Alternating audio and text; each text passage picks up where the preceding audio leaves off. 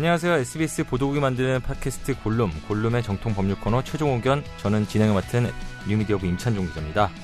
네, 오늘은 여러분이 그 법률에 대해서 최근에 일어났던 궁금했던 사건에 대해서 전부 법률적인 의견과 정말 최종 의견이 무엇인지 다 종합해서 다 정리해드리겠습니다.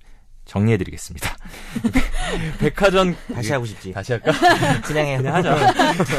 백화점 갑질녀를 촬영하신 분은 과연 초상권을 침해한 걸까요? 그리고 어, 요번에 캣맘 사건, 요번에 그 이른바 청소년들, 청소년이라고 하기도 좀 어린 초등학생들이 벌인 캣맘 사건, 과연 책임을 어떻게 물어야 될지, 그 야구선수들 원정 도박, 이거 어디까지 도박이고 어디까지, 어, 게임인지, 그리고 최근에 가장 핫한 사건 중에 하나였던 27살 차이 나는 남녀의 사랑, 이들을 정말 사랑으로 볼 것인가, 성범죄로 볼 것인가, 그 밖에도 여러 가지 여러분들의 질문과 법률적 의견을 구하는 요청에 대해서 저희가 최대한 자세하게 풀어보도록 하겠습니다.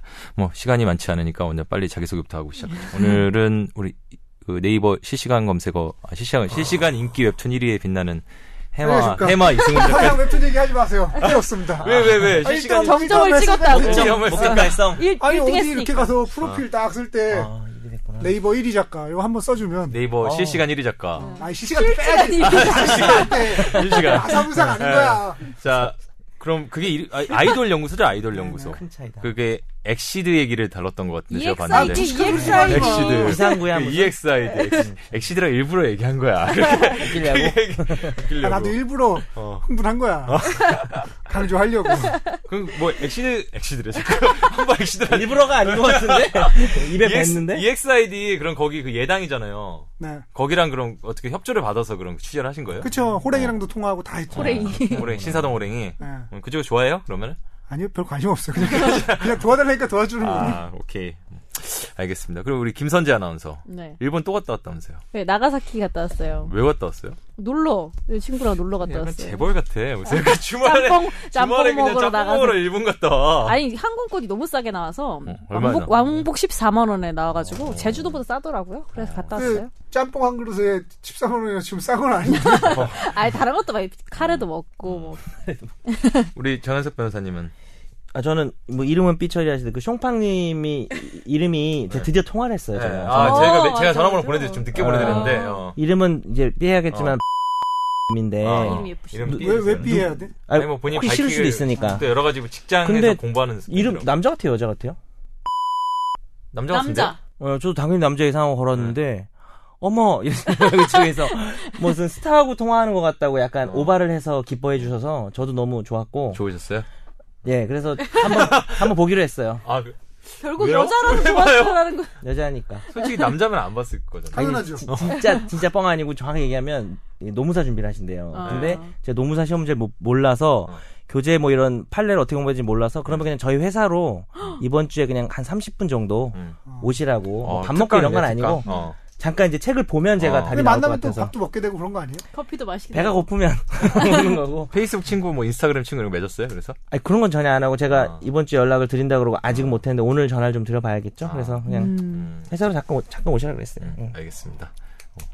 어. 갑자기 여기서 무슨 멘트를 해도 약간 부적절할 것 같다는 생각이 들어서. 넘어갑시다. 어, 근데 맞다. 그리고 최근에 또 뭐 이게 뭐 승소라고 해야 되나 승소는 아닌데 뭐 맡으셨던 아. 사건 하나 뭐 좀 진행되는 게 하나 있다고. 음. 그때 잘 진행된 잘 또- 진행됐다고 변호사님 입장에서 잘 음, 진행된 게잘 있다고. 진행된 것만 얘기해야죠. 잘 진행 안 되는 것도 있고 많고요. 그거 여기서 얘기했던 거니까 게리 아. 동영상이라 그래서 게리 씨는 아닌데 그 닮은 남성을 그 안에 여성이 이제 고소 너가 몰래 찍고 네가 유포한 거 아니냐 결국 해서 아, 고소했는데 거기 게리 씨를 닮은 사람으로 지목된 그 동영상에 나온 남성이 어, 나- 그 사람이 유포한 거 아니냐라고 네. 고소를 했다는 거죠. 예, 그런데 일단 검찰이 기소한 건 아닌데 경찰이 기소 의견으로 검찰에 지난주에 송치를 했고 네. 그러니까 경찰이 보기에는 그 남자가 유포한 사람이 맞는 예, 걸로 보인다라고. 그런 어. 의견까지는 뭐 얘기할 수 있겠죠. 근데 문제는 이 남자분이 가장 일찌감치 그 유포자들을 또 다른 경찰서에 고소를 해놔서 아. 좀 골치가 아픕니다. 그쪽에선 피해자로 돼 있어서 음. 그쪽에다 저희도 고소장을 지금 음. 내일 낼 거예요. 그래서 뭐 오히려 우리가 피해자다 여자 쪽이 음. 그렇게 하려고 하고 있습니다. 음, 음, 게리 동영상 사건 얼마 전에 그게 한한 달 됐나요? 그 그때 게리 동영상 사건 잘 그때 된것 같네요. 어, 그 사건이 지금 그렇게 진행 중이고 정현석 변호사님 하고 계시는 사건이라고 하고 자 일단 오늘 뭐 질문이나 이런 게 몇 개 들어왔는데 일단 좀 해결을 하고 좀 들어가겠습니다. 어, 뭐 일단 질문 제일 많이 들어온 제일 몇 개 들어왔는데 그 중에 하나만 뽑아서 얘기할게요. 이거 신, 이른바 그 인천 백화점 갑질 영상 관련해서 저희 그 팟빵 댓글란에도 네. 질문 들어왔더라고요. 어, 최종 의견에 문의드립니다. 메일 보낼까 하다가 순위에 조금이라도 도움되고자 이분은 아이디를 깨고픈 아짐이라고 이렇게 하셨네요. 그래서- 그래서 분이네 음, 아짐. 이번에 인천백화점 갑질 영상을 촬영해서 유포한 사람도 처벌될 수 있나요? 그러니까 촬영자가 처벌이 혹시 되냐? 네. 저도 길에서 진상짓하는 무개념 사람 보면 촬영하고 싶거든요. 답변 기다릴게요. 정현석 변호사님 유모감이 좋으신 듯 이번에. 예, 이 이번에. 끝났어요. 이번에 지난번까지. 그 다음에 댓글 최악이었어. 어, 뭐, 뭐라고 했어요? 이번에 3번에 4번에 이거 써놨는데. 제가 전형적인. 아재 유머. 네. 변호사님 그러셨. 아짐이니까 또 아재 유머를. 제가 이번에 뒤에 생략된 게 뭔가요? 뭐 이렇게 말도 안 되는 거 달아. 오늘 어. 새벽에 달았어요. 아. 여기 오기 전에. 왜 굳이 그런. 무리수를 아. 그 혹시 그 김선재 아나운서는 이런 생각을 좀 해본 적 있어요? 이렇게 인- 뭐 지하철이나 이런 데서 이렇게 이제 진상짓을 한다거나 아니면 말까? 뭐 이렇게 찍을까 할까 말까? 말까요? 아, 찍을까 말까? 할까 말까? 말까? 진상짓 할까 말까 말고. 찍어서 올릴까 말까. 어떤 경우에 고민했어? 할까 말까? 할까 말까 말까. 고민한 적이 있으니까 이런 얘기를 아유, 하는 거야. 욱할 때 있잖아요, 그게 사람이. 더 웃기겠다. 언제? 이렇게 되게 화나게 한다거나. 아니, 그러니까 그 구체적으로 얘기해. 그렇게 모호하게 얘기하지 말고 구체적으로 어떤 경우에 화가 나서 이렇게 하려고 그랬다. 아니, 저는 정당하게 내 자리를 확보를 했는데, 어. 뭐 괜히 화낸다거나, 밀친- 그쪽에서 아. 몸으로 막 이런다거나. 뭐 다리를 어, 밀친다거나. 어, 그 괜히. 일본 말 중에 그런 말이 있죠. 아줌마가 앉아 있으면 여섯 자리, 아줌마가 서 있으면 여덟 자리. 그 일본 말이에요? 일본 말이에요? 일본에 오, 그- 아, 일본에, 아, 일본에 그런 문화가 게 있구나. 있어요? 저건 있어요. 어. 오바, 오바상이라고 그래서. 어, 어. 역시 친일파. 그렇죠. 의미의 친일파. 저는 친일파입니다. 어, 매국노가 아니라 친일파. 그거, 그것도 되게 유명한 말도 있잖아요. 왜? 빨간 신호라도 함께라면 괜찮아요라는. 그건 뭐예요? 그것도 아. 일본 말이에요? 그거는 뭐냐면, 어. 저, 무슨 뜻일까? 그, 제 누구죠? 아, 갑자기 생각이 안 나. 영화 감독 겸 기타노 다케시. 아, 기타, 기타노 다케시가 이제 뭐. 비트 다케시로 활동을 할, 그 개그맨으로 활동할 때 토크쇼에 나와서 일본 사람들은 빨간 신호라도 함께라면 괜찮다는 그런 근성을 갖고 있다. 썩어 빠졌다. 음. 어, 질서 엄청 잘 지키지 않아요? 아니, 그러니까? 근데 그게 아니고 어. 뭔가 나쁜 짓을 저지를 때면 이렇게 공- 공감- 하나하나 고민하는 게 아니고 공감대에서? 그냥 한꺼번에 하면 야 이거 빨간 신호라도 괜찮아 그냥 건너면 되지 다 아, 같이 그런 건너면 우리나라-. 심리가 좀 있다? 정서가. 있는 것 같긴 한데. 네. 뭐 그런 그런 게 있었죠. 그래가지고 이거는 사실 그래서 이거 저 이분 말고도 몇 분 더 있었어요. 메일로 보내신 분도 있고 음. 이런 촬영하면 이게 처벌이 되냐. 근데 이게 이런 것만 이, 이런 경우가 되게 많아요. 예전에도 있고 음. 이 사건 혹시 모르시는 분이 있을까봐 제가 간단하게 설명드리면은 그 인천 백화점 네? 복잡하게 설명해도 된다. 그럴까요? 내가 복잡하게 잘 몰라. 간단하게 설명한 버전만 내가 딱 공부해왔어. 그러니까 그게 그 인천의 백화점인데 그냥 모 백화점을 하시죠. 저희는 이제 백화점 거기에 또 이제 그냥 모 매장이라고 할게요.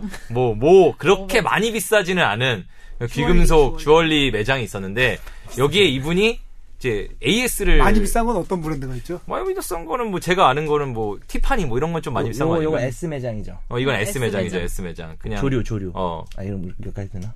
조류 그렇죠 조류가 이렇게 나오는 매장인데 조류가 나오는 매장인데 독감이 나올 그 독감이 걸릴 것 아, 같아. 이상해서? 근데 어쨌든 그 매장에서 이제 그 귀금속 두 개를 사 그 자기가 여기 브랜드 걸 가지고 있으니까 AS를 해달라. 근데 이 매장에서 어 이거 AS 무상 AS 기간이 지났기 때문에 AS를 받으시려면 녹이 슬었나 봐요. 녹제거나 이런 거 받으려면은 돈 내야 그러면은 좀 돈을 내고 하셔야 된다. 그랬더니 안 된다. 왜 그러냐 그러면서 막 하신 다음에 본사에 전화하신 거예요.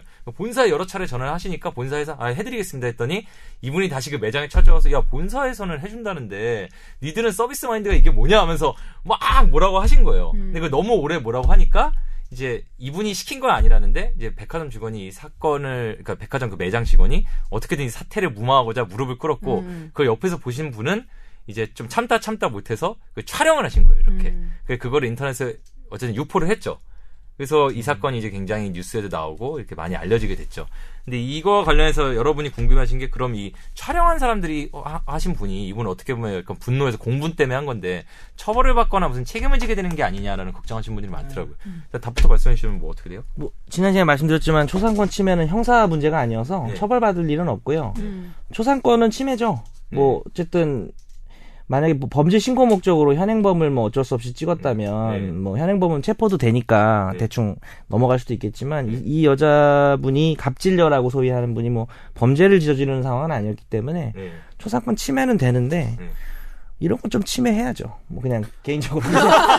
그럼 왜냐하면 그런 걸 누가 안 하면 아무도 모르고 넘어가는데 무릎을 꿇으라고 말 안 했는데 꿇는 사람이 있나요? 그 너무 오랫동안 하니까 하니까 이제 어떻게든 이걸 빨리 끝내보자. 보내야 되니까 제발 좀 갔으면 좋겠다 아. 싶어서 아 그럴 수는 있겠네요. 공익성을 인정받으면 그거 초상권 침해를 허용할 수 있는 건 아닌가요? 그게 좀 애, 애매하긴 한데 공익성이라고 해도 좀 별개 문제로 판단할 가능성이 크다고 보고요. 음. 근데 아마 굳이 법원에 갔다 몇십만 원 나오지 않을까요? 왜냐하면 너도 그런 좀 잘못된 부도덕한 행동 을 하고 있지 않았냐라는 걸 음. 고려는 할 것 같아요. 네. 이 사건의 경우에는 근데 사실 이 카메라만 놓고 보면 그 손님이 잘못하고 종업원이 되게 억울한 피해자일 가능성이 높지만 아니 그렇죠. 사실은 그 반대일 수도 있는 거죠. 모르죠. 말하자면 네. 처음에 처음에 어떤 그쵸. attitude였느냐. 음. 처음에 되게 티껍게 말하자면 그렇죠. 기분 나쁘게 굉장히 정말 재수없게. 그러니까 손님한테 그 대응을 하는 바람에 손님이 빡쳐서 이것들 하고 본사에 전화했더니 그제서야 문제가 커졌음을 알고 뒤늦게 어떻게든 음. 수습해 보겠다고 나섰을 수도 있는 상황이라는 그쵸, 거죠. 그쵸. 그러니까 단순히 갑질로 하기에는 이거는 무리가 있는 상황이죠. 단정을 못 하죠. 네, 만약에 네. 말씀하신 대로면 초상권 침해가 더 커지는 피해가 더 커진다고 보면 될 것 같아요. 네. 그러면 이게 명예훼손이나 이런 형사처벌은 받을 가능성이 어, 없어요. 얼굴을 올린 건가요? 제가 그걸 몰라서. 처음에 인터넷에. 이제 올린 건 얼굴을 얼굴이 어, 얼굴이 나오죠. 보면 누군지 알아요? 뭐 저도 사실 모자이크된 영상만 보는데 아마 알 수 있을 것 같아요. 만약에 지인들은. 그거는 이 여자분이 잘못 갑질을 했다고 해도 음. 얼굴을 올렸다면 그거는 따로 당연히 명예훼손이 음. 되죠. 명예훼손이 남의, 된다. 네, 남의 얼굴 올렸으니까 아, 그 부분은 형사 책임도 뭐 없진 않아요. 저는 음. 이제 얼굴을 나오게 올렸는지는 몰랐고 아까 음, 이제 음. 촬영한 부분을 주로 얘기를 한 거고요. 음. 그건 그럴 수도 있어요. 근데 음. 그거는 그럼 공익 그 위법성 조각이나 이런 게 안 되나요? 아니, 그건 뭐 아무것도 안 되죠. 정당 방위도 아니고 어. 그 수- 뭐, 뭐 범죄자도 아니니까 그 아, 여자분 범죄는 아니니까. 그러면은 만약에 신원이 드러나게 뭔가 누- 눈앞에서 해서 뭐 예를 다른 경우라고 생각을 해도 뭐 지하철에서 굉장히 누가 굉장히 진상을 피고 있다. 뭐 예. 어린 여성을 대상으로 어떤 남성이 뭐 음. 범죄가 아니고 그냥 음. 언성이 높아졌다거나 음. 뭔가 진상을 피고 있다 꼰대질을 누가 봐도 하고 있다. 꼰대질을 엄청 하고 누가 봐도 도덕적으로 봤을 때는 열받는 일을 하고 있다 예. 근데 그것도 어쨌든 그 사람이 신원이 드러나게 찍어서 인터넷에 올리면은 아 그건 안 돼요. 네. 초상권 침해는 당연히 될 수 있고 명예훼손도 될수그 있고. 형사적으로 명예훼손을 처벌받을 수 있다라는 촬영하는 것 자체도 지난번에 말했죠. 초상권이 내 얼굴이나 신체적 모습을 네가 촬영하지 마, 가지고 있지도 마. 이것도 권리가 있어요. 네. 그러니까 초상권 치면 무조건 되는 거예요. 찍으면. 근데 이제 정도에 따라서 너무 심한 일이 이루어지고 있을 때 그냥 자기가 찍는 거 정도는 음. 대충 넘어가거나 해봐야 위자료 뭐 몇십도 음. 안 나올 거라는 거죠. 음. 뭐 그런 정도. 뭐 이건 그건 판사 재량이네. 결국 이게 초상권 예. 침해 얼마를 어, 인정해 줄 얼마- 거예요. 몇백 나오지는 않을 거예요. 어. 이런 거 가지고. 예. 어쨌든 올리지 않았다면. 그럼 올리지 결과적으로는 이런 일이 벌어졌을 때 찍어서 올리면은 굉장히 리스크가 큰 거네요. 예, 찍어서 모자이크해서 올리면 되죠 뭐. 댓글도 댓글도 모자이크까지 해야 돼. 어, 댓글도 자기가 달고. 꼭 하셔야 돼요. 네, 저요. 하나씩만 해봐라. 그런 결과적으로 그런 것 같고 결국에는 초상권 침해는 인정이 된다. 근데 이거는 뭐 그 사안에 따라서 판사가 이제 판단할 재량으로 판단할 만한 경우는 있고 침해가 크지 않을 것 어, 같다. 만약에 그 얼굴 신원이 알아볼 수 있게 아, 그거 올렸다면은 그게 범죄일 경우에는 근데 그게 아니죠. 만약에 그걸 범죄 장면을 신원이 드러나게 이렇게 현행범이다. 했다. 현행범이다. 그래서 누굴 막 때리고 있어. 그 아니면 사람 뭘 훔치고 있어. 그 사람을 찾을 수 없어서 그 사람을 제보하고 정말 피해가 크고 어. 그 현행범 범죄자를 정말 찾기 위한 목적이면 정당화될 수도 있는 것 같은데 위법성 조각이 될 수 있다. 뭐 그런 게 아니면 아무리 범죄 장면이어도 어차피 수사기관이 알아서 하는 거고 어. 그 사람 얼굴을 자기가 공개할 권리는 없죠. 그러니까 그건 어차피 위법행위가 될 것 같아요. 그럼 되면. 예컨대 막 누가 막 집단 폭행을 하고 뭐 이런 거를 네. 막 찍어가지고 인터넷에 올렸어요. 예전에 음. 뭐 그런 비슷한 사건도 네. 있었는데 그건 뭐 지들이 올린 걸 공유하고 이런 것도 있었지만 네. 그럼 그런 것도 어쨌든 얼굴이 드러나게 그러면은 누가 봐도 나쁜데 범죄 행위를 하고 있어도 그게 얼굴이 들어가게 찍어서 올리고 그러면 그게 범죄가 될 수 있는 거네요. 조금 부당하다는 생각이 들 수는 있지만 네. 변호사로서는 음. 그렇게 올리지 말라고 조언을 해드리고 싶어요. 음. 그거는 뭐 문제가 될 수 있어요. 얼굴을 올리는 건. 다만 그게 말씀하신 것처럼 나중에 정, 그, 또 변호하는 논리로 음. 그게 예컨대 내가 그 현장을 찍었기 때문에 걔네들을 경찰이 빨리 찾아낼 수 있었고 뭐될 뭐 수는 있겠죠. 그렇게 어. 하면 나중에 뭐 그게 위법성 조각이라고 해서 이제 처벌을 안 받는 게는 될 수도 있지만은 네. 기본적으로는 그게 설사 범죄행위라고 하더라도 명예훼손의 그쵸. 가능성이 높다라는 음. 네네네. 말씀이시죠. 네네. 되게 우리나라에서는 그러면 나쁜 일을 하는 걸 봐도 절대 찍어서 올리면 안 되겠네요 인터넷에 말씀을 다 듣고 얼굴이 다 보이게 올리는 것은 어. 뭐 찾기 위한 목적이 아니면 안 된다고 보시는 게 맞아요. 어, 제보 목적이 아니면 범죄 뭐 경 수사기관을 도와주기 위한 목적이 네, 아니 면 수사기관에 보내면 되니까. 수사기관 그 인터넷에 올리는 거는 그다음 수사기관이 지명수배라는 방법을 할 수 있으니까. 어. 네. 근데 자기가 무슨 공분 때문에 이 사람을 망신을 주거나 뭐 네. 이른바 인터넷 용어로 인터넷 다구리를 주기 위해서 그걸 찍어가지고 어딘가에 막 이렇게 하는 거는 네. 법적으로는 정당화되기가 좀 어려울 수 있다. 예. 그런 얘기고 이제 또 하나는 이거 또 하나 지난주에 있었던 지난주는 아니고 조금 됐는데 질문이 많이 들어오기도 했고 했던 건데 이거는 이제 이른바 용인 캔맘 사건인데 음. 이 사건 관련해서는 김선재 아나운서가 일단 혹시 자세히 모르시는 분도 있으니까 간단하게 어떤 사건이고 지금 경과가 어떻게 되는지 좀 설명을 좀 해주시겠어요? 그러니까 일단 캔맘이 그 길고양이들 돌보는 사람들을 말하는데 이걸 되게 부정적으로 보는 사람도 많대요. 뭐 고양이가 거- 음. 뭐 밥을 주고 아파트 단지에서 이런 꼬이니까. 것들 네, 자꾸 꼬이니까 그래서 페이스북 같은데 뭐 캔맘 한마디로 뭐 엿먹이기 이렇게 해서 막 방법도 올라오고 그런데요. 그런데 이제 캔맘이 한 명이 이제 밤에 어, 벽돌을 맞아서 아파트 높은 아파트에서 벽돌을 맞아서 한 명은 두개골이 깨지고 한 명은 사망을 했는데 이제 경찰이 누군지 찾다가 자수를 했는데 아홉 살 초등학생 이어서 이제 처벌이 불가한 그런 상황입니다. 음, 아두 두 명이었군요. 두 명이었대요, 두 명. 다시 알고. 음. 한 명은 한 명은 돌아, 죽었고. 죽고 한 명은 네. 어, 지금 중상을 입었네요. 중상. 네. 음, 그, 이 사, 네, 그랬대. 되게 바빠요. 아, 지금 제가- 다들 왜 이렇게 바빠요? 아니, 이제 무슨, 집중해주세요. 어, 미안해요. 아니, 갑자기 누가 갑자기 급한 지금 뭐, 뭐 보내가지고. 그, 걸렸나? 뭐, 뭐 걸렸는데. 아, 이, 아니, 얘기하세요. 보낸 거예요? 아, 어떻게. 여기서 보낸 거야? 아니, 그냥 그, 진짜로 정변호사님 욕한 거 아니에요, 진짜. 진짜. 네네. 뭐, 레알. 나도 보자, 나도. 아니, 진짜 레알 정변호사님 욕한 거 진짜 어, 아니에요. 갑자기 왜 제 얘기를? 저는 의심도 안 하고 있었는데. 어, 아니- 찬종아, 야, 그래도, 야, 형인데 어떻게 그렇게까지 얘기할 수가 있냐? 너 진짜. 너무 제가- 심하다. 네네. 제가 그 요번에 그 장성호 선수 그 문제 됐잖아요. 요즘 항상 말 조심하고 살아야겠다는 생각이 들더라고. 자기 지인들끼리 남 욕하다가 그게 이제 남에 대해 허위 사실 퍼뜨리다가 이거 문제가 됐잖아요. 네. 죄송해요. 네네. 변호사인데. 어쨌든, 어쨌든 캠맘 사건 이제 보면은 이게 사람들이 제일 궁금해하는 것 중에 하나가 어 그럼 결과적으로는 이게 나이가 어리면은 몇 그 아무 책임을 안 지는 거냐? 음. 그러면 몇 살부터 책임을 지는 거냐 형사적으로 예. 아니면 민사적으로 이렇게 물어보는데 이게 몇 살부터 책임을 지는 거예요? 얘네들은 아홉 살이라 책임을 일단 형사 책임을 네. 안 진다고 다 기사에 많이 나왔고 아시죠? 몇 살인 거 아세요? 혹시 법조 출입? 기자로서. 아니 뭐 저 옛날에 저 14세 아니에요 14세? 음, 그죠. 네, 만, 만 14세, 14세. 어. 미만은 책임을 안 져요. 네. 그래서 14세부터 책임지는 거고, 요거는 14세 전에 나쁜 짓을 많이 했어야 되는데. 많이 하시지 않았어요? 충분히 많이 충분히 못해. 그러니까. 더 많이 했어야 돼. 충분히 많이 했을 것더 같아요. 많이 했어야 돼. 내가, 내 꿈이 소년범 A였는데, 야, 소년범 A도 못 되고. 근데 14세 미만이면 소년원도 안 가지 않아요?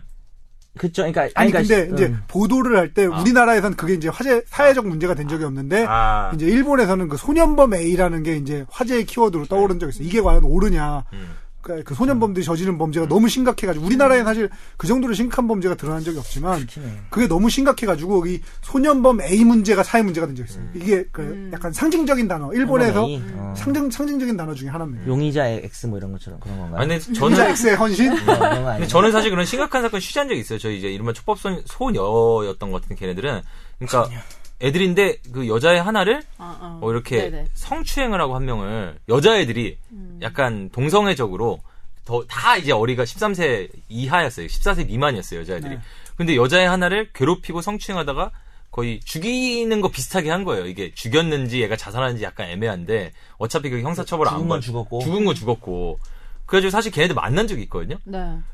근데 이게 시- 범죄가 심각하잖아요. 이거는 이? 캔, 캔맘 사건은 어, 뭐. 캔맘 사건은 이거는 뭐 고의일 사실 수도 있고 고의일 아닐 수도 있고 아닐 수도 네네. 있지만 이게 뭐 어쨌든 지금 본인들 얘기는 애들 얘기는 낙하 실험을 하다가 네. 벽돌을 떨어뜨려서 했다고 하는데 근데 그 사건은 너무 심각했잖아요. 근데 그때는 네. 그런 생각은 좀 들더라고요. 이게 이게 아무리 어려도 이 피해자 부모 입장에서는 이게 너무 원통한 일인데 음.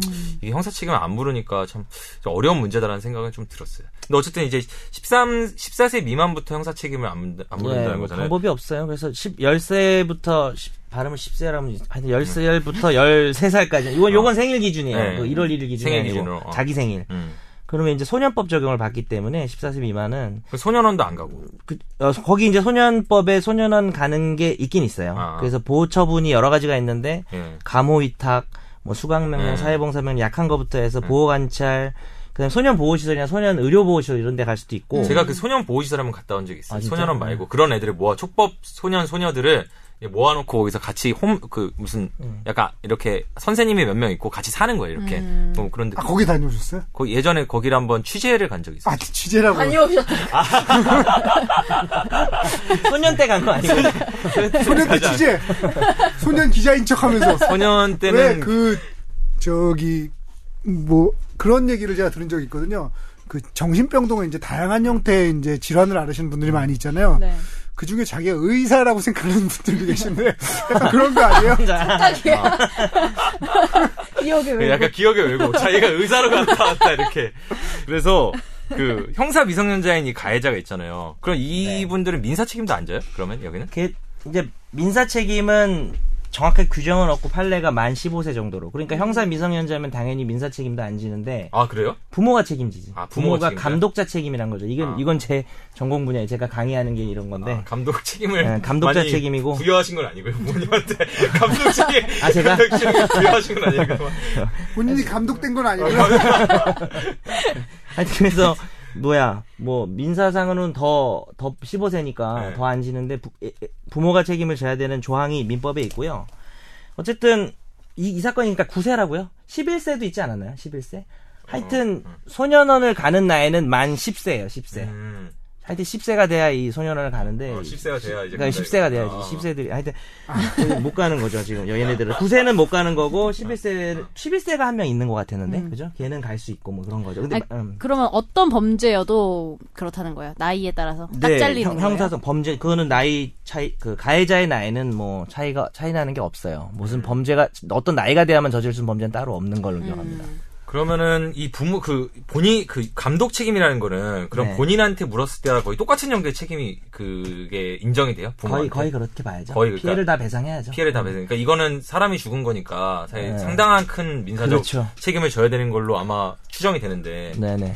그럼 그걸 부모가 다 이제 배상해야 되는 거네요. 이제 부모가 내가 감독을 충실히 했는데도 어쩔 수 없이 발생한 사고다라는 걸 만약에 입증하면 책임을 면할 수도 있는데 그런 경우는 거의 인정 안 하고 있어요. 이건 뭐 지금. 사람이 죽었는데 이거는 그렇게는 인정 안 될 것 같고. 아, 저는 그거 거- 법률적인 뭐 이런 책임이나 이런 건 잘 모르겠고 그 가족들의 입장을 쓴 글을 봤어요. 이제 가족분 중에 한 분이 써놓은 아이의 글을. 가족이요? 아니면 캔맘? 캔맘의 아, 가족. 아. 돌아가신 어. 분의 가족. 어. 아 저도 그 전 제목만 보고 너무 슬퍼서 못 읽었어요. 제목만 봤어. 요 어. 어. 저도 사실은 그렇게 생각했거든요. 낙하 실험이라고 하잖아요. 음. 진짜로 낙하 실험이어도 낙하 실험이라고 말하면 안 되죠. 음. 그러니까 맞아. 저는 이 낙하 실험이란 말이 너무 괘씸해요. 근데 이거 뭐 어쨌든 예. 음. 그러니까 이거는 돌 인간의 도리는 아닌 것 같아요. 진짜로 낙하 실험이었어도 저희 애가 낙하 실험을 하다가 다 이거는 면피하겠다는 거잖아. 음. 법을 떠나서 음. 어. 법의 문제가 아니고 감정적으로 생각을 해봤을 때, 아, 잘못했는데, 뭐, 그러니까 뭔가 잘못된 일이 벌어졌어요. 잘못된 일이 벌어졌으면, 아유, 미안합니다가 아니라, 아, 이거 내 책임 아닌데, 내 책임 아닌데? 이런 사람을 보면 어떤 생각이 들까요? 저는 낙하 실험 말해서, 이게 진짜 낙하 실험이었다 치더라도, 아, 저는 음. 되게 거의 살이에 가까운 분노가 느껴지더라고요. 근데 그거 있는 것 같아요. 전 만약에 이분들이 이 부모라던가 애들이 그럴, 그럴 수는 없을 것 같고 이 부모가 그 피해자 쪽 가족을 만나서 이렇게 설명을 했으면 말씀하신 대로 그건 진짜 좀 노덕적으로 용납하기 어려운 일인데 이게 기사가 나온 거 보면은 수사기관에 가가지고 진술한 내용을 수사기관이 얘기를 한 거거든요. 이렇게 진술을 하고 있습니다.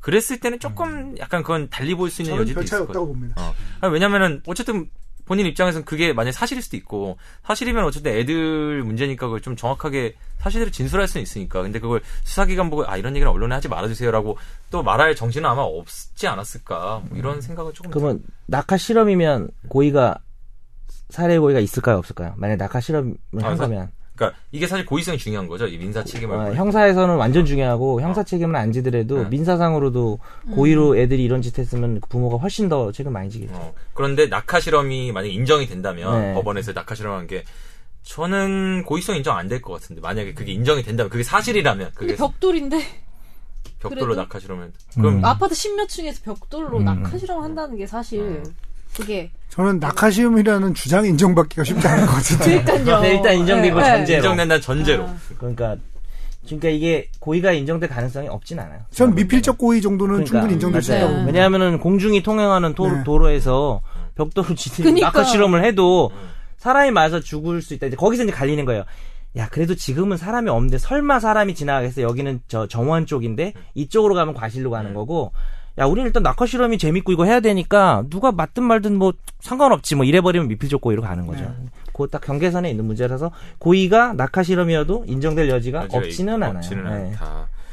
그래서 이 사건은 되게 처음에는 사람들이 이제 이 사건이 사실 언론에 이렇게 확 부각이 된 것 중에 하나가 처음엔 이게 캣맘을 노린 사건이 아니냐라는 식으로 음. 사람들이 생각했잖아요. 왜 하필이면 이렇게 그 집을 지어주러 가는 길에 이게 벽돌을 맞아서 음. 누군지 모, 돌아가셨으니까 초등학생 자수 몰랐으니까. 전에. 근데 이게 그 뒤에 또 이게 알고 보니 초등학생이다라고 나타나니까 이게 또더 쇼킹하니까 이게 그래서 이게 언론에는 많이 회자가 된 것 같아요. 그러면서 아니 근데 진짜 제가 그 캣맘 그 관련 그 글 있잖아요 페이스북에 네. 그림으로 올라오는 거 봤는데 막 고양이를 막 어떻게 도려내야 하는지 뭐 이런 게 다 묘사가 돼 있어요. 그러니까 얘 그러니까 캣맘과 캣들을 괴롭히는 방법 이렇게 해가지고 그런 게 있더라고 실제로. 근데 캣맘들이 그 저는 그거 관련해서 이거 뭐 카드 뉴스라는 거 올렸을 때 댓글이나 메시지를 그런 게 많이 오는데 되게 억울해하는 것 중에 하나가 자기들이 개들 고양이들한테 밥을 주지만 또 많은 캣맘들은 그 중성화 수술을 유도한다는 주장도 아. 하더라고요. 그게 사실인지는 모르겠어요. 자기들 그 단체에서는 그래서 절대 고양이를 더 늘리거나 개체수를 그러지는 우리는 않는다라고 그 단체에서는 주장을 하는데 그거는 뭐 제가 취재를 안 해봤기 때문에 진짜로 이렇게 주장을 하시는데 사실대로 네. 하는지 안 하는지 모르겠긴 하는데 뭐 그렇습니다. 어쨌든 그 사건은 또 그 여러분 많은 분들이 이것도 궁금해하셨는데 결과적으로 민사적 책임은 그 부모한테 감독 책임을 묻게 되고 또 설사 그 낙하 실험을 했더라도 그 고의성이 인정될 가능성이 없지는 않다. 인정될 수도 있다. 네. 이렇게 정리를 해드리면 될 것 같고요. 이건 머니볼 주제인 것 같은데 이거 이건 빼세요. 머니볼에서 얘기하기. 아니 이거 그 법률적 얘기만 하죠 우리. 아, 정변호사님 남아 계세요? 이거 그 이거 사연은 아예 우리 그 서모 씨 서모 씨가 보내신 서모 씨. 이- 이분 한번 이승훈 선배가 한번 읽어주시죠 머니볼 진행자로서. 사연. 안녕하세요. 어려운 법 이야기를 쉽고 재미있게 잘 이야기해 주셔서 감사합니다. 코시 5연패만 들뜬맘에 기다리다 어제 뉴스를 보고 눈앞이 깜깜해진 3팬입니다. 어제라고 했을 땐 이게 10월 16일에 보내주셨네요. 네. 삼성 라이온스 사연을 머니볼, 시네타운 19 KB 토파보기에 안 보내고 최종 의견에 보내는 건 예전 몇몇 연예인들도 이런 일이 있었고 이번 사건으로 불거진 여기 불어진 아니고 불거진 불어진은 이게 물에 불린 거 살쪘어. 그때 그런가 보다 하다가 이번을 계기로 정확히 알고 싶어졌습니다. 내국인은 강원랜드에서 카지노를 즐길 수 있고 해외여행 가면 라스베가스나 마카오 등지에서 여권만 있으면 출입 가능한 카지노가 많은데 합법과 불법의 범위는 어디까지인가요? 또 카지노를 출입하더라도 그 손실은 주식 투자에서 생기는 손실처럼 개인의 문제일 수 있을 것 같은데 사회에서 범죄를 엄중히 다스리는 이유와 사회에 일으키는 파급을 파급력을 지금까지처럼 잘 풀어주시기 바랍니다. 3팬으로서 선수들의 잘잘못이 밝혀진다면 이번 일을 엄중히 깨끗이 잘 처리하고 한국 시리즈를 의혹 없이 잘 치르길 기원합니다. 그리고 열심히 하는 다른 선수들을 싸잡아 비난하는 일은 없었으면 좋겠습니다. 항상 좋은 방송 감사합니다. 예상 질문 도박은 죄인가 왜 죄인가? 명절에 하는 전백짜리 고스톱도 불법, 도박이 불법이 되는 기준. 이거는 내가 뽑아놓은 거죠. 이거 사실 읽으실 필요 없잖아요. 아 여기 좋은 말이 있어서 그래요. 강원 레드넷에서 하면 죄가 안 되고 아, 오타가. 강원래가 도박했다는 줄 알았어. 오타, 오타. 강원랜드를 강원래라고 강원래 써가지고. 절대 그런 뜻은 없을 거예요. 그냥 오타였습니다. 오타. 아니 한국 시리즈 뭐 한국 시리즈 못 나오게 한다고 했어요. 그러니까 엔트리에서 뺐죠. 아, 엔- 엔트리는 아예. 제외했죠. 아직 뺐는지 그러니까 누굴 뺐는지 몇 명을 뺐는지 아직 밝혀지지 않았어요. 그러니까 저희가 취재한 거에 따르면은 제가 이거 들었어요. 뭘 들어? 야구 녹화를 하다 들었어 아, 지난주에. 아. 아니, 그러니까 이거 이름은 말하기 좀 어려운데 제가 취재한 것 따르면 이건 일단 경찰에서 수사하고 있고요. 이게 어, 뭐 검찰에도 같은 네네. 그러니까 롤링업자가 두 명 있는데 한 명은 검찰에 갔고 한 명은 경찰에 갔다라는 설이 있는데 이거는 뭐 검찰에서는 지금 거의 서울중앙지검 3차장이라는 분이 절대 아니다. 나는 거짓말하는 사람이 아닌데 절대 우리는 수사하고 있는 게 없다라고 목 놓아 주장하고 있어서 일단 그 말을 믿어드리도록 하고 그리고 왜냐면 지금 그 검찰이 지금 대사를 앞두고 있거든요. 이제 총장을 좀 있으면 아, 뽑기 때문에 아. 지금 이 어떻게 이런 자잘한 일로 우리 제업에 이렇게 낭비를 할수 누를. 끼치면 안 되기 때문에 거기 개 지금 몸조심하고 계셔서 뭐 굳이 거기 이렇게 건드리지 않도록 하고 근데 경찰은 자기들이 얘기를 했어요. 우리가 하고 있다. 우리가 하고 있고 지금 내사 단계고 그그 이른바 그 도박업자들한테 진술을 들었고 그리고 현재 지목되고 있는 사람은 내사 단계에 있는 삼성 선수는 두 명이고 두 명. 어, 주력 선수고 네네. 그리고 그 계좌 영장이나 통신 영장 등을 그 선수에 대해서 받았는지에 대해서는 얘기를 안 했고 그 어쨌든 관련자들에 대한 통신 영장이라고 하면 이제 그 전화 통화 내역이나 카카오톡 같은 거 이제 압수해서 볼 수 있는 영장이거든요.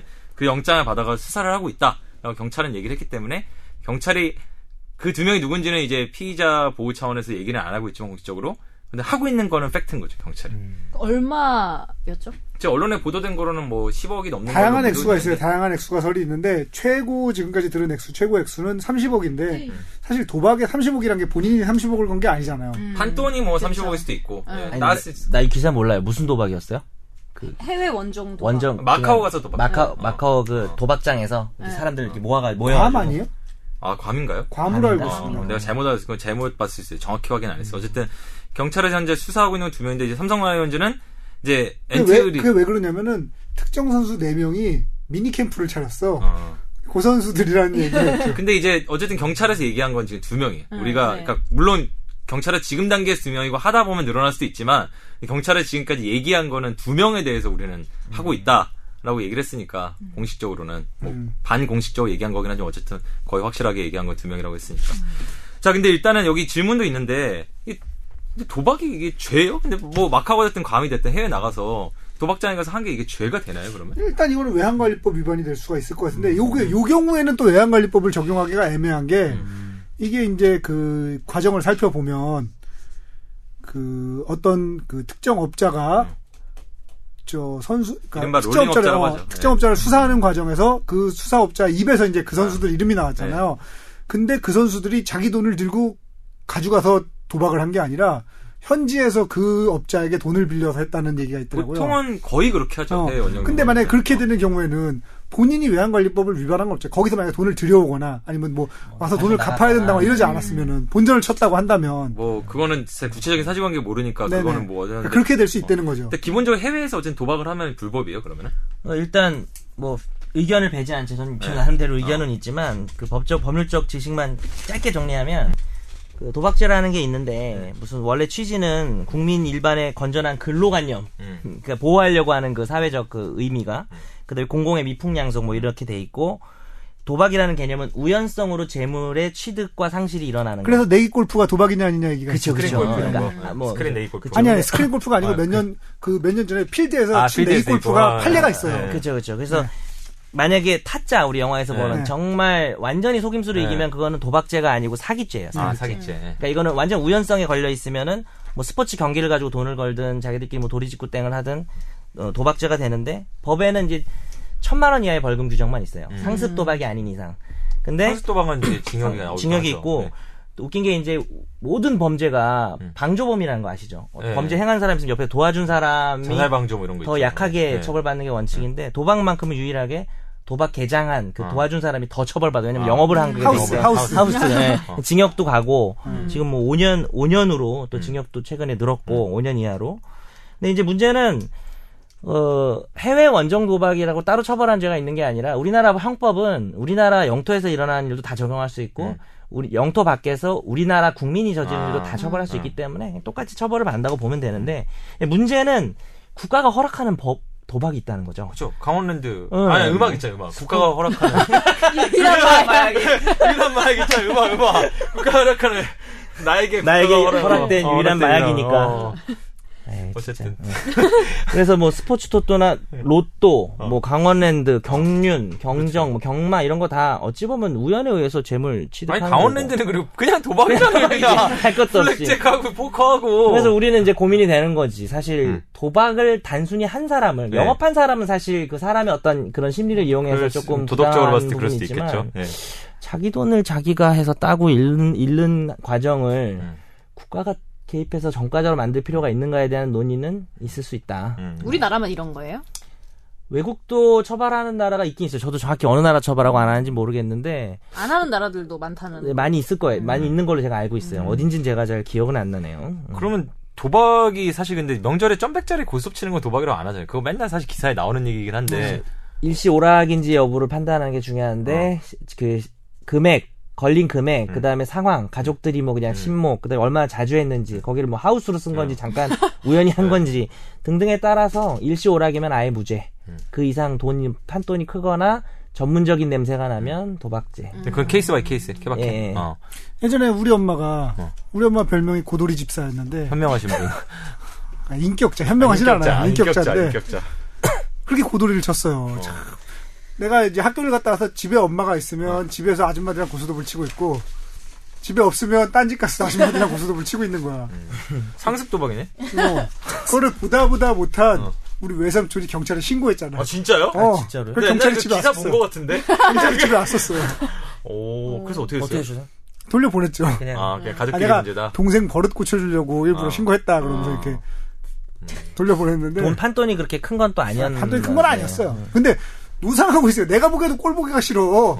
애 밥은 안 주고 말이야. 맨날 고소돈만 치고. 뭐 범죄를 떠나서 좀 그럴 수 있겠는데. 계속 그만 그만 좀- 두셨어요 그때 이후로 갔다 와서 모르죠. 그것까지 이제 이제 뭐 같이 사는 것도 아니고. 근데 저는 사실 약간 삼성 라이온즈 이 부분이 네. 약간 좀 그런 게 이거 근데 그거랑은 다르잖아요. 이게 자기가 뛰는 경기에 대해서 돈을 거는 도박행위 있잖아요. 그거는 전혀 달라지죠. 그건 전혀 죄질이 다른 거잖아요. 네. 승부를 조작하는 거야. 아니, 그러니까 승부를 조작하지 않아도 조작했다는 게 입증이 안 돼도 자기가 뛰는 경기 영향을 스포츠, 끼칠 뭐수 스포츠 그치. 뭐, 그거 우연이 뭐 아니지, 이렇게 더 불법. 토토를 산다든가 자기가 도박이 아니에요. 경우는. 그거는 사- 그거는 뭐가 되는 거예요? 오히려 그건 도박이 아니 아닌 게 되죠. 우연성이 아니니까. 뭐 경기에 우연도 있으려나? 승부 조작 행위가 사기가 되나요 그런 거? 사기가 될수 음. 있죠. 아, 사기가 될 수 있다. 그다음에 무슨 뭐 관련법이 있을 걸요. 음. 스포츠 관련해서 뭐 승부 조작하고 이런 것도 있을 것 같은데. 근데 저는 약간 이게 그런 생각이었어요. 이게 만약 미국에서 벌어졌으면 그렇죠. 이게 어땠을까? 이게 지금 경찰에 입건이 된 것도 아니고 음, 사실은 경찰이 이걸 들여다보고 있다는 기사가 난 거잖아요. 네. 그 무죄 추정의 원칙이라는 게 있는데 이 사람들은 당연히 경찰이나 법원에 가면 나는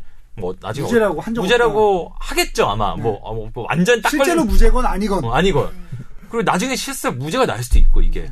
근데 삼성 구단이 뭐 사회적 무리를 빚어서 죄송하다면서 이 사람을 엔트리에서 뺀다 이게 어떻게 봐야 되나 저는 약간 좀 고민이 우리나라 되더라고요. 성적도 좋고 딴 선수를 뺐을 수도 있어요. 아무 관계 없이.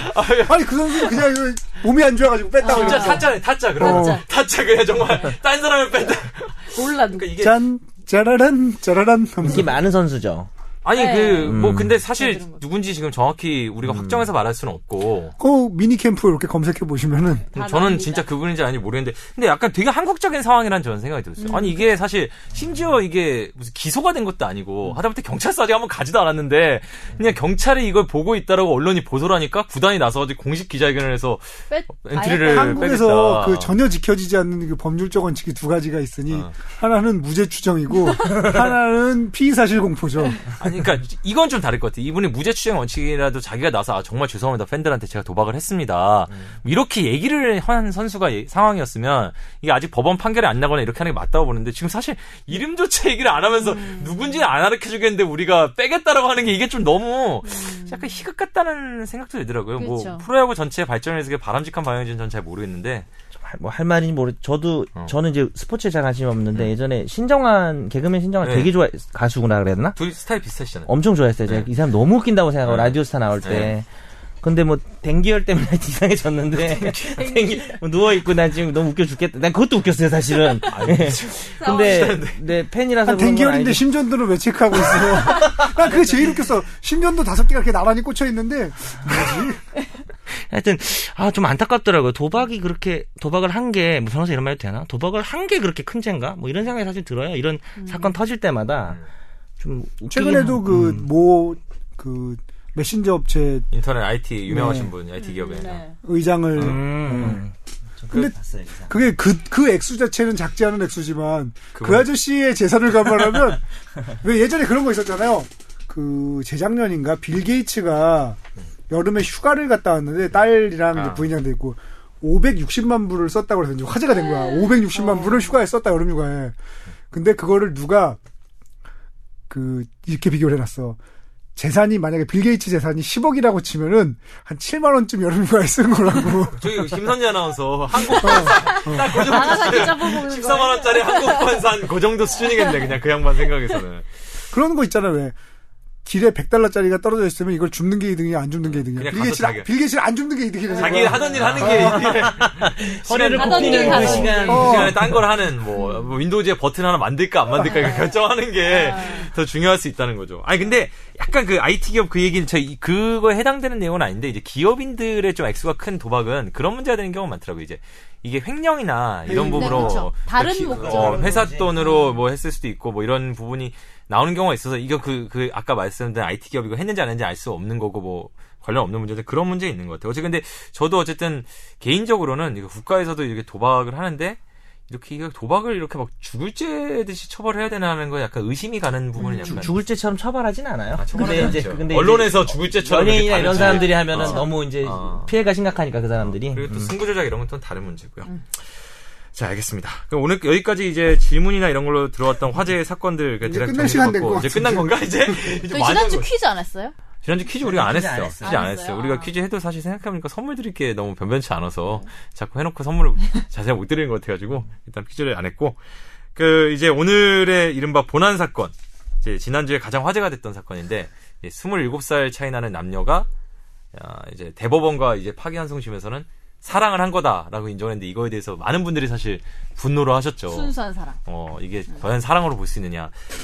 뭐 이 사건에 대해 이제 정현석 변호사님이 얘기를 좀 이제 이 판결문에 제가 이게 판결이 4 개가 있어요. 그러니까 처음에 네. 1심, 2심에서는 이 검사 기소를 한 거죠. 성폭행으로 이 나이가 많은 남자분을 기소를 해서 유죄가 났어요. 징역형이 1심에서 12년 12년 9년. 어, 12년 9년 상당히 센 거죠. 징역형 12년 9년이면 굉장히 높은 거거든요. 이게 났는데 대법원에서 이게 굉장히 이례적으로 깨진 거예요. 이게 지난번에 변호사님도 말씀하셨지만 성폭행 사건이 대법원에서 뒤집어진 경우가 지- 진짜 별로 없거든요. 음. 근데 이게 뒤집어져서 대법원에서 아 이거는 사랑으로 봐야 한다. 라고 무죄 취지로 했더니 이제 파기환송심이라고 그래 이제 고등법원에 다시 돌려보내 니들 다시 한번 판단해봐 했더니 고등법원에서는 거의 예외적 상황 그러니까 그 대법원 판단 이후에 뭔가 새로운 엄청난 게 불거지지 않는 한 대법원 판단대로 가게 돼 있거든요 법적으로 근데 거기만 까이고 있지 지금. 어. 그래가지고 고등법원 고등법원 판결문이 야 까야 눈물이 나. 막 앞에 길게 써놨어. 약간 거의 그런 식의 나도 하기 싫지만 형사소송법의 기속력을 가지고 우리가 대법원 말을 듣게 돼 있어라고 막 길게 써있단 그걸로 말이에요. 시작하죠 방금. 어, 아, 그래서 잘 읽으셨네. 맞아요. 뭐 그게 쓴 거예요. 어, 그래가지고 판사가 내가 아, 진짜 판사 쓰기 싫었나 보다. 왜냐면 지가 파, 그럼. 너무 본인이 힘들어. 하신 건 맞나? 어쨌든 자기 재판부에서 어제 사람은 바뀔 수 있지만 자기 재판부에서 한 판단을 자기가 뒤집어야 되는 거야. 그렇죠. 대법원이 뒤집으라고 했으니까. 그래서 집어서 어쨌든 무죄를 썼어요. 이건 사랑으로 봐야 된다. 근데 그걸 가지고 이제 여성단체에서 기자회견도 하고 난리가 뭐 났죠. 위헌재청을 하신다는 막 이런 얘기도 있고 이 판단에 대해서 이렇게 했는데 이거 판결문 읽어보셨죠, 김선재 네. 좀 어떤 생각이 드셨어요? 판결문 이제 네 개를 다 제가 보내 보내드렸잖아요. 읽어보시라고. 그 네. 비실명화 처리된 실명 개인 정보 가려진 건데 네. 음, 열심히 읽었는데, 네. 어떤 것 같아요? 사랑인 것 같아요? 음, 인 것 같긴 해요, 일단. 그때 사랑인 것 당시에 같다. 사랑의 감정이었던 것 같, 예, 그게 사, 사랑이라고 한다면은, 음. 사랑이라고 할 수는 있는데, 그러니까 사랑이어도 그러면 안 되는 거 아닌가라는 생각이죠, 사실. 남자 입장에서 에, 사랑이 그래도, 그러니까 사랑한다고 그러면 안 되는 거 아닌가 생각, 그, 그런 이 사람. 굉장히 이 여자분은 그러니까 여자애가 정말 어. 좋아했더라도 이러면 안 되는 거 아닌가 이런 어. 거죠. 약간. 저는 이런 거라고 생각해요. 제가 분수를 모르는 어린애가 있어요. 분수 왜 산수의 이 덧셈 뺄셈 분수. 그 분수. 어. 네. 지분수 말고 영어로 뭔가 얘기하려는데 기억이 안 났어. 영어로. 분수를 모르는 어린애가 있어. 근데 걔한테 내가 너 이 과자에 2분의 1 먹을래, 5분의 1 먹을래 이러면 어린애는 잘 모르니까 그러니까요. 5가 더 큰 숫자라고 생각하고 어. 어, 그럼 5분의 1 먹을래요. 해서 5분의 1을 먹게 된단 말이죠. 그러니까요. 비슷한 사건이라고 네. 생각해요. 아. 그러니까 뭐 호감이 있었던 건 그러니까 확실한 그게 것 사랑이었어도. 응. 5분의 1 걔가 선택한 거 맞아요. 응. 아니라는 거죠. 음. 그러니까 맞지만 그렇게 하면은 안 그거는 그걸 인정해주면 것안 되는. 문제라고 생각해요. 그러니까 성인 어른이 자기가 사랑의 감정을 느꼈고 그 애도 나를 사랑하는 것 같지만 인지 능력의 부족을 어. 인정을 해야 된다는 거죠. 음. 변호사님 어떻게 보세요? 이 사건에 대해서. 일단은 1심, 2심, 그거부터 좀 설명해 주세요. 1, 2심이랑 결국 대법원 파기환송심 결론이 완전히 달랐던 거잖아. 그쵸. 예, 근데 그 논의를 설명하기 전에 사실은 저는 오늘 한 세 개 정도 질문을 가져왔거든요. 아, 예. 근데 지금 첫 번째 얘기가 마침 되고 있어서 그냥 그걸 해보면, 그러니까 이 사실, 이 판결문에 대한 제가 어떤 의견을 피력하기 위하다거나, 네. 뭐 사실관계를 우리가 확정하기 위해서가 아니라, 42세 남자, 음. 그리고 15세 여자 중3이죠. 27살 차이가 나는데 서로 좋아서, 음. 그러니까 지금 답이 이미 나온 것 같긴 한데, 네. 성관계를 가졌어요. 네. 만약에. 그러니까 이 사건이 그렇다는 게 아니라, 서로 정말 좋아서. 중3, 42살 남자, 여자. 26살 차이면은. 요게 이제 문제가 된다고 생각하세요. 그러니까 처벌이냐 아니냐를 떠나서 처벌은 사실 만 13, 저 13세 미만이면은 아무리 좋아서 해도 강간죄로 보잖아요. 네. 근데 여기는 그건 아닌 거고 네, 네. 돈을 주거나 이런 대가 관계가 없으면은 뭐 그 성매수로도 처벌 못 하니까 사실은 딱히 처벌할 규정은 없어요. 근데 요런 행위에 대해서 어떻게 생각하세요? 그러니까 뭐 합법으로 해야 된다, 불법으로 해야 된다, 아니면 도덕적으로 아까 뭐 대- 얘기가 나온 것 같은데 그럼 이 남자가 서로 아무리 얘가 만약에 달라붙어도 멋있어요 그러면서 뭐 성관계 가지려고 해도 하지 말았어야 된다. 하면 안 된다. 뭐 근데 저도 약간 이게 가- 저 스스로 모순이라고 생각하면서도 그렇게 느낄 수밖에 없는 게 22살이랑 49의 때 상황이랑 이 상황이 다르게 느껴지는 건 어쩔 수 없는 거죠. 응. 그건 당연히 다르죠. 가장 어린. 사람의 아니, 나이를 기준으로 네, 했을 근데 때 그러니까 그래 그러니까 나이 차를 사랑으로 봐- 보고 싶은데 이 경우도 솔직히 근데 음. 결국에는 저는 그 저는 개인적인 의견은 그 기준이 있어야 된다고 봐요. 아까 그러니까요. 13세 기준도 있었지만 그러니까 그 기준은 그러면은 정말 일단 거기는 안 걸리잖아요. 그러니까 이건 안. 걸리잖아요. 근데 그 기, 우리 조금 올라갔을 때 15세였을 때 애매한 거 그러니까 애매한데. 그러면 네. 17세는 또 약간 그러니까요. 그러니까 약간 그럼 제가 이렇게 물어볼게요. 42세 여자하고 15세 남자면 42세 여자하고 중학교 15세 남자. 남학생. 아니, 저는 그거는 뭐 만약 문제라고 생각을 해요. 도덕적으로도 일단 아 그것도 문제고 어. 여자는 여자도 문제고 둘 다 문제다. 여자는 사실은 저는 저도 스- 이 승훈이 형 생각이랑 좀 비슷해요. 그러니까 기본적으로 음, 음, 음. 이 판단 능력이 없다고 전제를 하고 일단 기본적으로 네. 얼정 능력 이하에는 그럼 위에 사람이 그러니까 판단 능력이 있는 성인이 넘어서는 안 되는 성 같은 게 있는 네, 거 같아요. 네, 네. 근데 이제 성관계를 가진 건 넘은 거다. 어, 넘은 걸로 느껴져요 일단. 투머치죠. 어. 넘은 것도 많이 넘었죠. 제가 반대 의견을 얘기하는 건 아닌데 저만 욕 먹을 것 같아서 중3 여학생이면 뭐 남 학생이건 여학생 여학생이 더 성숙하다고 봐야 되나 뭐 예를 들어서 성관계를 자 그럼 만약에 중3 여학생이 고3 남학생이랑 성관계를 가지면요 그건 애매하죠. 그건 또 애매해요 그러니까 느끼는 아니 왜냐면 그 저는 왜. 애매하다고 생각을 하냐면. 법적 논리는 모르겠는데 왜냐면 그거는 서로 판단 능력이 떨어지는 어쨌든 고3도 일단 미성년자라고 가정하고 서로 판단 능력이 떨어지는 애들끼리 벌인 일이잖아요. 근데 그거하고 이렇게 완전 판단 능력이 판단이 있는. 우열이 있다 어, 우열이 있는데 그 이 경우에도 예컨대 이건 이제 결과적으로 무- 사실상 거의 무죄 확정됐지만 음. 그 남자를 처벌을 할지 말지를 떠지는 거지 여자를 처벌할지 말지 따지는 건 아니죠. 그건 아니죠 뭐 그건 근데 아니죠. 그런데 이- 그거 그런 이유는 이게 이건 미성년자고 떨어, 때문이죠. 떨어지기 때문에 그렇게 기소를 했던 건데 때문이죠. 예. 이거는 사실 미성년자 대 미성년자라면 둘 다 지금 판단력이 별로 없다고 지금 보는 거잖아요. 뭐 고3은 좀 있, 근데 을것 같기도 하지만 제가 중3 때를 생각해 보면은 물론 성숙한 음. 아이들도 개인 있고 차는 있겠지만 아, 그러니까 예. 개인 차가 있는데 중3 만약에 판단력이 있는 중3이었다면 이렇게 행동하진 않았을 것 같다는 생각이 들어요. 음. 아 그러니까 그래서 판단력이 없는 애고 그러니까 죄가 될 거다 뭐 좀안 그러니까 된다 감, 남자가 제가 느끼는 거 그렇다. 근데 이, 이 경우 뭐 자세히 개인정보 얘기할 수 없지만 이 판결이나 판결 내용 자세히 보면 사실 이 여자 분이 굉장히 예, 뭐 판- 내성적이다 뭐 그런 것도 있고 음. 또그 집안 환경이나 이런 것도 굉장히 그쵸. 어렵고 네, 약간 네. 탈출구가 좀 필요한 네, 네, 네. 상황이 얻고 또 음. 이렇게 그 처음 만났을 때 당시에도 약간 시- 심신미약까지는 아니더라도 굉장히 좀 컨디션이 굉장히 안 좋은 상태. 몸 상태가 건강 상태가 안 좋은 상태에서 사실 그쵸. 만난 거란 말이에요. 그런 네. 부분도 사실 좀 반영이 된 게 아닌가 해야 되는 게 아닌가 생각이 들어요. 그 40대 남자가 여중생과 사귈 권리가 있는가 뭐 이런 문제인 것 같아요 사실 40대 남자시죠.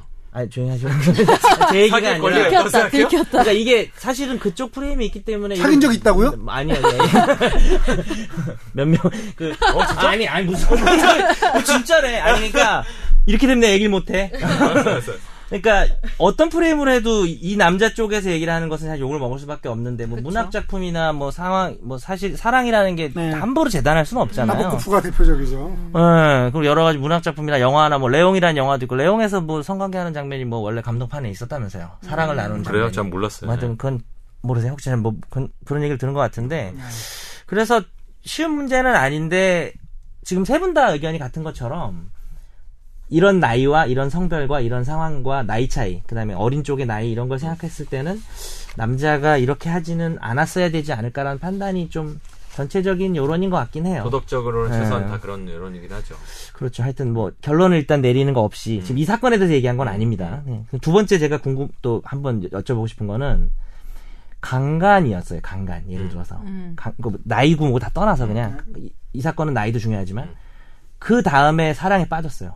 강간 이후에 상을 받았다. 예, 이게 되게 사실 몹쓸 야동들이 이런 구조를 가지고 네. 있는 게 많다 그러더라고요. 스톡홀름 증후군 같은 게 있을 수도 있고. 그렇죠. 바로. 스톡홀름 증후군이죠. 그러니까 뭐 결국은 강간이었는데 결국은 좋아하니까 그러면 강간을 해도 될 것처럼 이건 정말 못된 생각이니까 뭐 그런 이야기를 하려는 게 아니라 가정한다면. 실제 그런 상황이 벌어질 수 있지 않을까라는 음. 생각도 좀 들어요. 그런데 그게 문제가 되려면 또 나중에 사랑했다 다시 또 헤어지거나 깨져야지 문제가 되겠죠 아마.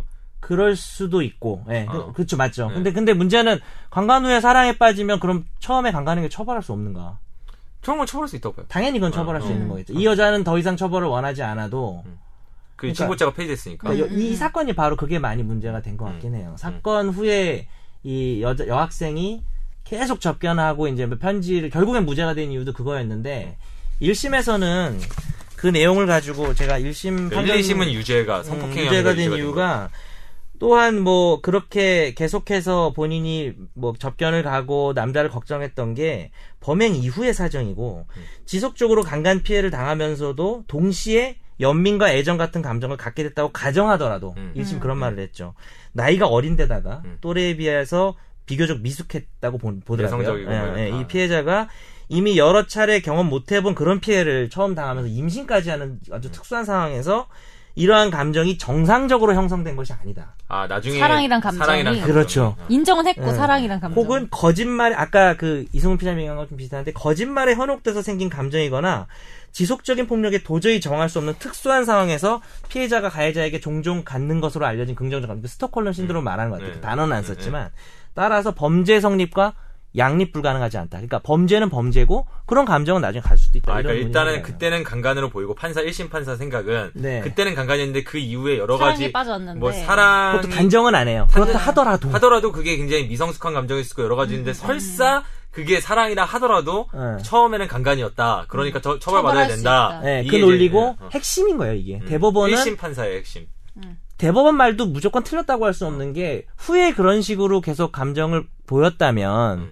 그리고 이제 뭐그 뭐 얘기가 나온 김에 판결문 얘기를 하면 될 것 같아요. 세 번째 하려고 했던 얘기인데 이건 뭐 질문이 아니라 그 뭐 이런 얘기까지 제가 방송에서 해도 될지 모르지만 판결문이라는 게 비- 비실명화돼서 공개가 돼 있기 때문에 이 여학생의 서신을 너무 자주 보내고 내용과 형식에 뭐 아, 이런 말 좀 웃겨요. 색색의 펜을 사용했다. 음. 막 스티커를 붙이고 그러니까 공을 들여서 열심히 편지를. 네, 아. 그래서 이거를 일심이 본 것처럼 왜곡된 감정으로 형성됐다고 볼 수 있냐. 솔직하게 애는 진짜로 좋아하는 마음이 있는 것 같다. 근데 1심에선 그런, 근데 1심에선 그 동일한 걸 이렇게 판단하죠. 이게 피해자가 어떻게 진술을 했냐면은 그 당시에 아. 하여튼 강요를 해서 편지를 보내고 접견하라고 강요를 해서 그쵸, 그쵸. 그래서 그냥 자기는 마음에도 없는데 유행가 가사나 어디서 주워 들은 얘기를 가지고 편지에 그런 것들을 많이 물론 이 개인적인 표현이라 일일이 다 읽어드릴 수는 없는데 음. 편지 내용을 보면 굉장히 좀 그 그렇게 보기 그, 힘든. 그 여러 가지 굉장히 그 연애 편지에 보통 사람들이 많이 쓸 법한 약간 유치한 표현도 있고 누구나 연애 편지에 쓸 법한 표현들이 정성 들여 쓴 것들이 많거든요. 이제 그런 걸 가지고 이제 피해자는 강요를 해서 쓴 거고 자기는 잘 모르지만 유행가 가사 같은 걸 차용했었다. 라고 했는데 그걸 1심 판사는 이제 받아들인 거고 그, 그 에 비해서 대법원, 1심 판사는 그렇게만 말했는데 대법원은 이게 아니다라고 말하려고 편지 내용을 아예 판결문에 어, 실어버리면서 어. 야, 이렇게 썼는데 이게 무슨 이게 뭐 어떻게 감정은 있는 가-. 강요한 거냐. 그리고 어. 접견 기록을 다 봤는데 남자가 뭐 접견을 안 온다고 해서 뭐 화를 낸다거나 접견을 뭐 오는 걸 강요하는 듯한 게 없었죠. 전혀 없었다. 물론 이제 제3자를 시켜서 뭐 그렇게 했을 수는 음, 있겠죠. 근데 그런 게 없었다는 쪽으로 해서 그게 논란인 것 같아요. 그러니까 포인트는 뒤, 1심은 뒤쪽에 그런 사랑하는 사이로 보이더라도 그거는 범행 후의 음. 사실이다라는 거고 대법원은 그런 사실이 있다면 범행이라고 보는 그 문제 최초의 행위도 음. 결국은 뒤의 행위가 중요한 그거를 판단하는 중요한 근거가 되는 거 아니냐. 예. 어떻게 사람이 그렇게 확 변하냐. 뭐 음. 초등학생 정도라면 또 모를까. 중3쯤 되면 약간 이런 논인 것 같아요. 그리고 처음에 그게 대법원에서 그 판사들이 상, 당히 아주 사실 머리가 좋으신 분이라 이런 거 인- 그 증거들이 다그 허투루 인용하는 판결문을 네. 쓰는 게 없는데 네. 편지 내용은 제가 구체적으로 말씀드린 편지 내용 중에 그런 내용이 있어요. 그 처음에 성폭행이 이루어졌다고 처음에 검사 측에 주장하는 그 장소에 그때 이미 나는 오빠하고 사랑에 빠졌다. 거기서 그 첫날. 그, 어, 첫날 네. 보- 음. 봤을 때 네. 그런 내용을 이제 일부러 판결문에 대- 그렇게 뭐 아마 쓴 걸로 보여요. 네. 대부분 인용을 딱 하면서 그러니까 그건 아무 우회적으로 얘기를 하고 있는 거죠. 판사가 이거는 사랑이었다 그때도 네. 그렇게 편지 쓰지 않았냐 그렇게 판결문 쓰진 않았지만 그 편지를 인용한 것 자체가 근데 어떻게 보세요? 그럼 이승훈 PD 이거는 그래서 지금 논점은 결국 그거잖아요. 그러니까 그 대법원하고 이제 1, 2심 판결이 뭘 갈리는데 어떻게 봐요? 그러니까 이게 그럼 누가 맞는 것 같아요 그러면? 아까 말씀드렸잖아요. 아니 여기 아니라 이거 판단 그러니까 아니, 그러니까 이거 이승훈 PD님은 어. 사랑에 빠졌어도 잘못된 거 사랑에 아니냐. 빠졌어도 그건 처벌해야 라는 된 거죠. 법적으로 처벌해야 된다. 근데 뭐- 그러니까 이거 이거에서 어. 저는 그러니까 쟁점 여부가 사랑이냐 아니냐가 돼서는 안 되는 네, 문제라고 그쵸, 생각해요. 그러니까 네. 자꾸 이거를 보면 판결을 보면 사랑. 사랑이냐 아니냐 사랑이냐 아니냐 가지고 뭐 무죄냐 유죄냐 계속 판결이 나는데 여기에 포인트를 사랑이냐 아니냐로 포인트를 잡으면 안 되는 문제죠. 이거는. 근데 법적으로는 사랑이면 처벌할 수가 없는 거잖아요 지금. 그렇죠. 근데 사랑을 어떻게 법으로 정의해요?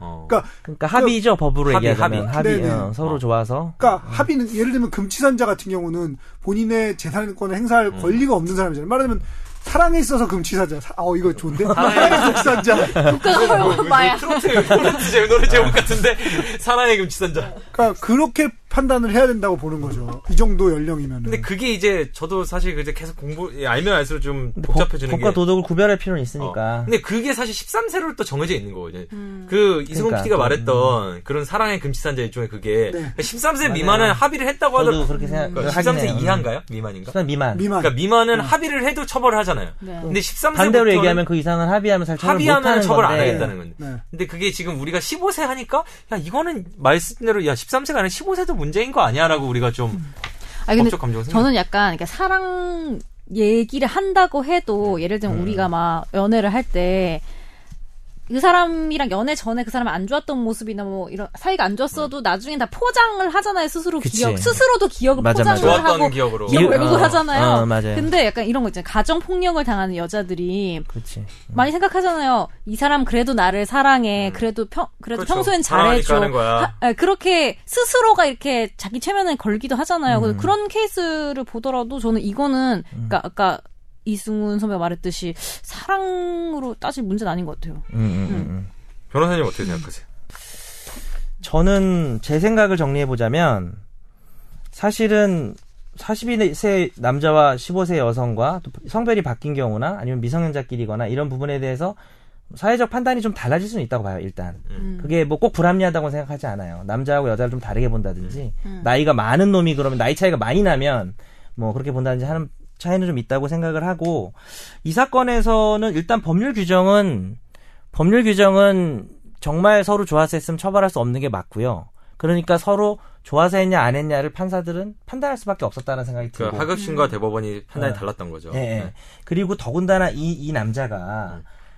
물론 다른 걸 가지고 이- 여기다 갖다 붙이면 안 되겠지만, 이 죄만 놓고 판단해야 되겠지만, 뭐 초등학생이나 중학생쯤 되는 애들은 계속 이렇게 꼬시려는 시도를 여러 번 했대요. 판결문을 판결- 보면. 하급심 판결문에 그게 어. 그리고 아, 여- 연예 네. 기획사의 어떤 그런 고질적인 어떤 일부 연예 기획사지만 고질적인 문제점, 사회적 문제도 있기 때문에 좀 처벌을 해야겠다라는 그런 판결의 동기도 좀 있었던 것 같고요. 어, 다만 좀 아쉬움으로 남는 거는 우리가 두꺼운 기록을 봐도 판단하기 어려운데 판결문만 보고 판단하기는 어렵지만 음. 어, 대법원에서 이- 어, 나중에 두 사람 사이에 명백히 누가 봐도 사랑이라고 볼 수밖에 없는 증거 정황이 있어도 음. 행위 당시와 행위 이후를 좀 구별할 필요가 있지 않았냐라는 아쉬움이 있어요. 음, 1심 판단에 좀 가까운 생각이죠. 예, 저는 약간. 어. 근데 이제 그걸 어, 왜냐하면 아이가 어리잖아요. 음. 너무 어리니까 음. 물론 중3 뭐 알 거 다 아는 나이다라고 그럼 보기 나름이긴 하지만 중3 여학생의 연예 기획사 대표를 대표인가? 하여튼 대표를 하는 이 42세 남성 가구에서 두 사이의 관계 만났던 경위 뭐 병원에서 아들 왔다가 뭐 길거리 캐스팅 비슷하게 뭐 연예인 얘가 되게 되고 싶었고 경제적으로 어렵고 이런 모든 걸 고려한다면 나중에 이게 사랑처럼 보이는 사실이 설령 있더라도 처음에 일어난 일을 분리해서 그 부분에서 합의가 없었다라는 쪽으로 판단을 할 수도 있지 않았을까라는 생각이 들고 그리고 이제 마지막으로 요거를 비판하려면 어, 대법원을 비판해야 되는 것 같아요. 네. 예, 지금 우리 파기환송심 이, 이광만 부장님이신가 네. 이름을 얘기할게요. 이광만 부장님 앞에서 뭐 지금 법원에서 오늘도 판사랑 통화했던 시위하고 있다 그러더라고요. 아이고. 네. 어, 뭐 완전히 뭐 죽일 놈 취급을 하던데 음. 예, 이분이 쓴 판결문을 보면 어, 앞부분에 눈물이 있어요. 대법원에 우리도 몰랄 뻔했어. 대법원에 예, 대법원을 욕하세요. 차라리 비판하신 제가 거면 제가 제가 좀 읽어드릴게요. 어디 갔어? 뭐라고 썼냐면 진짜 이거 저 이분 정말 하기 싫었어요. 네, 어쩔 수 이렇게 없어요. 구구절절. 어. 물론 구구죠. 아까 뭐 판결 재판부는 바뀌었어요. 2심 재판부랑 다른 재판부에서 원래 하게 돼 있어서 음. 2심에서 이 이광만 부장님이 유죄로 봤던 분은 아니고 새로 하는 분인데 대법원 판결에 기속될 수밖에 없으니까 음. 그거 읽으시려고요. 예. 아니 이것 때문에 그러니까 정말 어, 어디 가서 드릴게요, 제가. 어. 그리고 읽어주세요. 그러니까 되게 진- 진짜 안타깝게 이렇게 썼어 보려면은 법원 조직법 제8조는 상급 법원의 재판에 때 판단은 당해 사건에서 하급심이 기소한다고 규정하고 상고심 판결의 파기 이유가 된 사실상의 판단도 기속력을 가진다. 그러니까 이러면서 줄줄이 썼어 그러면서 뭐 어쩌고저쩌고 어쩌고저쩌고 어쩌고저쩌고 한마디로 저는 이거 하기 싫었어요 이렇게 이렇게 이게 너무 판결 앞에 길게 그러니까 써. 대법원 이후에 새로 제출된 게 없고 새로 제출됐다는 자료가 기존의 자료와 차이가 없다. 뭐 그런 판단이 있었습니다. 그러니까 그냥 너무 그 고등법원 지금 재판장님을 너무 욕하지 말아달라는 예, 부탁과 그건 좀 아닌 것 같아요. 예. 알겠습니다. 그럼 오늘 뭐, 그, 그, 오늘 뭐 여러 가지 그 27살 차이 나는 남녀의 사랑 얘기를 포함해서 지난주에 있었던 좀 화제의 판결들을 저희가 한 번씩 딱 다 정리를 해드린 것 같아요. 어, 떻게 들으셨는지 모르겠고요. 뭐, 이승훈 PD님은 뭐 궁금한 내용 없었죠, 솔직히 개인적으로. 다 알고 있었던 내용 아니에요? 아니, 아니, 궁금한 거 있었어요. 뭐. 정은석 변호사님의 개인적인 어떤 경험을 갖고 있길래 저런 얘기를 하시는지. 중학생, 그 권리가 있다. 이 가장 잘못된 그 주장 주장 그 어. 자신의 그 생각을 주장하는 것과 경험을 동일시하시면 안 돼요. 내가 왜 이렇게 변명 열심히 하지? 그러면 경험도 쌍꺼풀 없네. 생겼어요. 그래요? 팟! 예, 아, 죄송합니다. 자, 자 오늘 그래서 27살 차이 나는 남녀의 사랑 얘기를 포함해서 여러 가지 지난주에 화제가 됐던 사건과 판결 이야기를 법률적 시각에서 풀어봤고요. 다음 주에는 저희가 좀 잘 생각해서 어떤 주제로 하는 게 여러분이 이제 궁금해하실지 해서 정해가지고 다음 주도 충실한 시간 만들어 보도록 하겠습니다. 안 하는 거죠? 자, 그럼 오늘 고생하셨고 정현석 변호사님, 이승훈 PD님, 김선재 아나운서 고생하셨습니다. 감사합니다. 예, 수고하셨습니다. 수고하셨습니다. 감사합니다. 예.